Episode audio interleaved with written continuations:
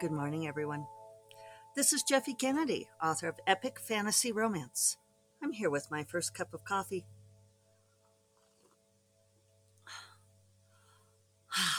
That's delightful.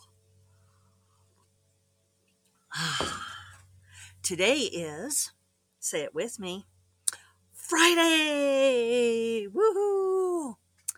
Uh, it's been a good week for me. I hope it's been a good week for you. It's uh, September 30th, last day of September. Tomorrow is October 1st. For those of you who have been following me for a long time, you know that that's a salient date in our family. Um, yeah. Used to be a bad omen date. Now it's not so much anymore. I got a lot of the emails that I was expecting yesterday. Got some very exciting news on foreign translation stuff that I am super psyched about. I will tell you when I know more. And uh, release day went well. Um, David and I went to Clafoutis and had a latte and a pastry to celebrate. That was a nice treat. And got my hair done. Big excitement. But it's just good to get this stuff taken care of. And uh, release day went very well. Um, yeah, I, I, I like um, getting that that nice bump, nice bump in the sales, knowing that I'll have that income at the end of November to count on. It's really just um, wonderful. I've only seen a couple of reviews of Shadow Wizard so far, but one of my steadfast readers, um, I believe not a podcast listener since she no longer commutes, but we'll go ahead and name check her anyway since she posted this to Facebook. But sh- shall I read you what she said? Let's do that. Let's share. Okay, I found it. So it's Terry Beth Chanot. She has so many names. As she says, Yes, I finished it last night. She read it really fast. Yes, it was as amazing as I expect from Jeffe Kennedy. I can't think of how to write a review that doesn't include a spoiler. It begins well, ends on a glorious note, and all the parts in the middle are fabulous. Evil wizards, dark secrets, madness, redemption, and in the end, the weakest of the two main characters shows a depth of strength and determination that bodes shenanigans and a manhunt on par with the fugitive. Jeffe, I am glad you went with your instinct. The pacing with Seliah and Jadren is perfect. With all they have to co- overcome, well, you know, come on February. So, so that's great. And uh, I heard from a couple of other people that uh, podcast listeners, no doubt out there, who were like at this point super anxious, probably because of all of my warnings. I'm sorry that they were like they thought it was going to be a way worse cliffhanger than it is. I would not do that much of a cliffhanger. So I'm glad that the ending works. Um, everybody seems to agree it's the perfect ending. I've not yet heard from the people who will be upset about it but it does it's not a happy for now but it points the way to happy. There's like big neon arrow pointing the way to happy. Sometimes that's as good as you get. So um yeah it was a good day. It flew by um and like i said i got this exciting news uh, I believe the audiobook will be slowly, it's all approved and everything, so it'll be slowly percolating. I am not yet going to start writing today. I've decided I'm going to start Secret Project on Monday. Still working on a working title for that. Maybe I'll come up with that today. I am going to um, watch that movie today and work on the outline. Um, and I'm going to get a bunch of my print copies taken care of. Uh, catch up that end of business. Get some things shipped out. If you've been waiting for print books from me, um, I'm getting those shipped. I ordered print copies of Shadow Wizard if you want those. They'll be coming. And yeah, I don't know what all. Yeah, so I don't know. It just didn't seem right to start on a Friday. And if you've been, I, I've mentioned, but if you've been reading between the lines too, I haven't been working with Dorinda all month because she, um, one or the other of us was gone. And she's been doing tons of travel and she really needed a break. And, and I haven't done more than text with her. So we need to have a conversation. So I don't know if she, I think she has really taken a break, which is, was what she needed and would be really good for her. So I, we'd sort of talked about getting together this week, and then one or the other of us kept putting it off for various reasons. And I texted her this morning and I said, Is today the day, or do we start fresh Monday? And she said, Let's start fresh Monday. And it kind of makes sense. I mean, it's the beginning of a new month, beginning a new week, and just feels like the right thing to do. So while I did not intentionally take off a week between writing books this time. It's worked out that way. And and I'm feeling good about it. I need to email with Agent Sarah and find out how she feels about timing on this book, whether I should write this holiday novella next or not. I'm, I'm sort of on a, a toss up on that. I might draw a card on it. I draw tarot cards sometimes for answers on those things, which um, might sound woo woo to some of you.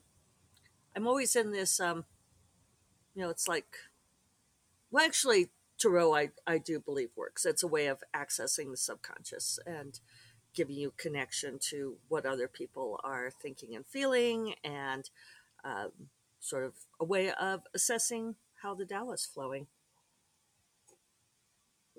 David and I were having this conversation the other day about the Tao and how it works. And, you know, a lot of the people who get involved in like the success stuff and the manifestation stuff, they want to to force things. They have this idea that they can find out what the flow of the Tao is and harness it, you know, sort of like use it like a fire hose to get them to what they want.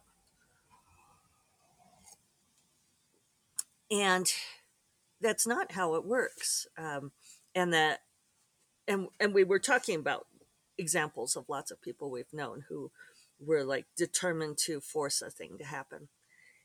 And and it the the Tao will will slap you for it. You try to harness the Tao and it just sort of drags you under and drowns you. That's probably obscure. I, I could get into more. I don't want to use a particular example that we were discussing, but I don't know. I felt that way about my writing career for a really long time. That I was trying to, you know, that if I could just get that perfect book, that I could, you know, make things happen. That I, and I, I remember even writing a blog post once where I was just so angry. And I even said in this blog post how angry I was. And a lot of people responded to it. Um, and it was probably unwise. Uh, were I to author coach younger me, I would say, don't post blog post. But I had been working with an agent and had done this massive revision of the book that became Rogue's Pawn and and she ended up passing on it. And i was just so pissed because i felt like i had done everything right. I'd done everything on this book to make it work. And you know why wasn't it the next twilight? It should have been twilight. And i was very upset that it wasn't. And and i was angry. And i think that it was not wrong of me to be angry I don't know if it was even wrong of me to post the blog post, even though I would advise against doing that sort of thing. Um, because eh, you don't need to hang that stuff out there in public. Past Jeffe. though it did help to have the community response at the time. But the thing about emotion is that emotion is what drives us.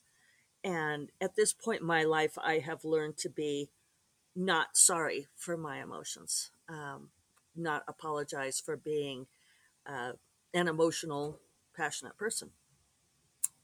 People um, sometimes comment on it, and it's like you know, emotion is is the sun.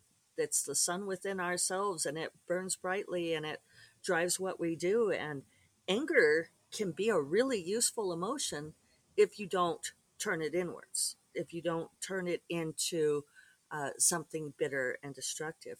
If you focus that anger and push it out and use it to carry you through which is what I did. It was like, okay, I'm not letting this get me down. I am not letting this set me back. I am pushing forward and I I will not be stopped. And and I really needed that at the time. And I feel like when you're in a creative field, that's often what you need. Because you do get stomped on. And it's like, well, you know, you can either be crushed or you can get mad, right? So, I'm not sure. Uh, I, am not sure how I ended up going down that particular tangent. I guess the Tao and controlling the Tao. Um, oh, that's it. Yeah. And I feel like, and, and David and I were talking about this when he was saying that he felt like he had been trying to force something to happen and that that never works. And he and I, over the many years, the more than three decades of our relationship, have seen that in each other and that we each have a tendency to want to make certain things happen and he's recognized that something he'd been trying to do, he'd been trying to make it happen, and which just doesn't work. And I said, You know, I think I have finally stopped doing that. And he said, I think you have too. He said, I can really see that with your writing career that you are in the flow of it now and not trying to force particular things to happen. And it just feels so good. And we were talking in terms of the Tao Te Ching, which may be getting obscure for, you know, we're all having our first cup of coffee, theoretically, right? But the, the state of being desireless, of not desiring, is very confusing to the Western mind if you read that sutra on the Tao Te Ching. And because we tend to think in terms of polarity, that um, the opposite of strength is weakness. We think that the opposite of desiring is apathy. Uh, that the state of being desireless, of not having desire, means that you are, I don't know, a couch potato where you can't drum up the energy to want anything at all. And that's not the case. That's not that's not what Lao Tzu was trying to get across. And if you read the ensuing lines, it comes through that way.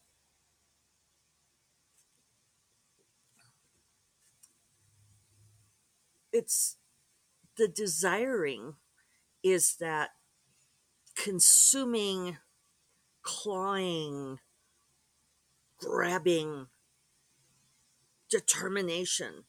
It's that it's that force. It's that yang force that wants to harness the Tao and make it work for you and to make your five year plan and your 10 year plan work. And I'm not saying that there's anything wrong with like the five year plan and the 10 year plan, except that that's has never worked for me in large part because especially with something that's creative. So much of this business depends upon serendipity, um, you know, the right words at the right time. What's the marketplace like? What's the mass mind like? What do people want? Uh, you know, like why are certain things phenomenons at certain times? We don't know, you know, and, and people will kind of puzzle over it and say, well, you know, like the the eternal, you know, like why was Fifty Shades of Grey so popular? And it's like, well, why was Twilight so popular? We can point to things about it, but that still doesn't get to the essence of why did that lightning strike at that time.